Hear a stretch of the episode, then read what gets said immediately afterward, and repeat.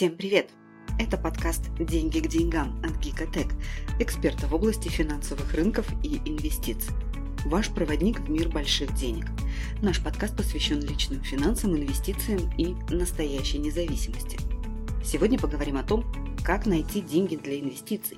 Если зарплата у вас небольшая, накопления тоже пока невелики, а наследство от богатого дядюшки ждать не приходится. По сей день бытует миф о том, что инвестирование – привилегия лишь очень богатых людей. Стоит затронуть эту тему в компании средних обывателей, отовсюду раздается стон о том, что легко ворочать миллионами тем, чей ежемесячный доход составляет несколько тысяч долларов. И попробуйте-ка накопить сколько-нибудь приличную сумму при зарплате двести пятьдесят - триста тысяч тенге, львиная доля которых уходит на оплату ипотеки, аренды жилья, а остатки – на бытовые расходы и прочие нужды. Но стоит изучить расходы такого обывателя, становится ясно, что около тридцать процентов своего бюджета, если не больше, он тратит совершенно бездумно. Либо не может отказать себе в сиюминутных удовольствиях, которые не только не повышают качество жизни, но и в долгосрочной перспективе ухудшают положение. Предлагаем разобраться, в какую сумму вам обходятся, к примеру, ваши вредные привычки. Первое. Курение. Пачка сигарет уже сейчас стоит порядка шестьсот тенге, где-то и больше. Среднему курильщику требуется три-четыре пачки сигарет в неделю, а это плюс-минус две тысячи тенге, то есть минимум восемь тысяч тенге в месяц. Привычка покупать кофе на вынос. Интересно, что в структуре расходов большинства людей эта статья едва ли не самая популярная и поглощающая наибольшее количество свободных денег. Чашка кофе на вынос в среднем стоит семьсот - тысячу тенге, зачастую и больше. Если вы привыкли каждый день по дороге на работу или в обеденный перерыв покупать кофе в любимой кофейне, эта привычка обходится вам в среднем от пятнадцати до двадцати тысяч тенге в месяц. Сладости, быстрые перекусы и всевозможные лакомства – еще одна вредная привычка. Плитка всеми любимого шоколада стоит пятьсот тенге.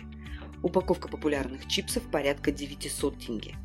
Итого пара шоколадок и пара упаковок чипсов в неделю – это две тысячи восемьсот тенге. За месяц набегает минимум десять тысяч тенге. Если сложить даже минимальные цифры, приведенные выше, то получим восемь тысяч плюс пятнадцать тысяч плюс десять, итого тридцать три тысячи тенге ежемесячно вы тратите на товары далеко не первой необходимости. Тут, конечно, может быть структура расходов разная для наших слушателей, для каждого индивидуально. Кто-то, может быть, не курит и не употребляет алкоголь, но любит проводить время с друзьями на тусовках каждую пятницу, где тоже уходит очень много денег на всевозможные развлечения. Кто-то не может отказаться от лишней поездки на такси, даже тогда, когда в этом нет особой необходимости. Словом, предлагаем вам внимательно посчитать свой бюджет и отказаться от тех расходов, которые не приносят вам реальной пользы. Потому что, если бы в августе две тысячи двадцать первого года вы купили бумаги, скажем, фонда ю эс Brent Oil Fund, когда они продавались всего по шестнадцать долларов восемьдесят семь центов, и это при курсе около четыре двадцать четыре и семь тенге за доллар, то в октябре, уже в октябре две тысячи двадцать первого года, когда стоимость бумаг фонда выросла до двадцати одного доллара, а курс доллара составил четыреста двадцать пять и пять тенге, ваш капитал составил бы более ста долларов. Вы могли бы немного подождать, пока цены на нефть марки Brent растут, и продать их еще дороже. Например, сейчас стоимость бумаг составляет уже более тридцати пяти долларов. Можно было бы выгодно продать их, а полученную сумму реинвестировать. Тут, впрочем, у каждого инвестора своя стратегия.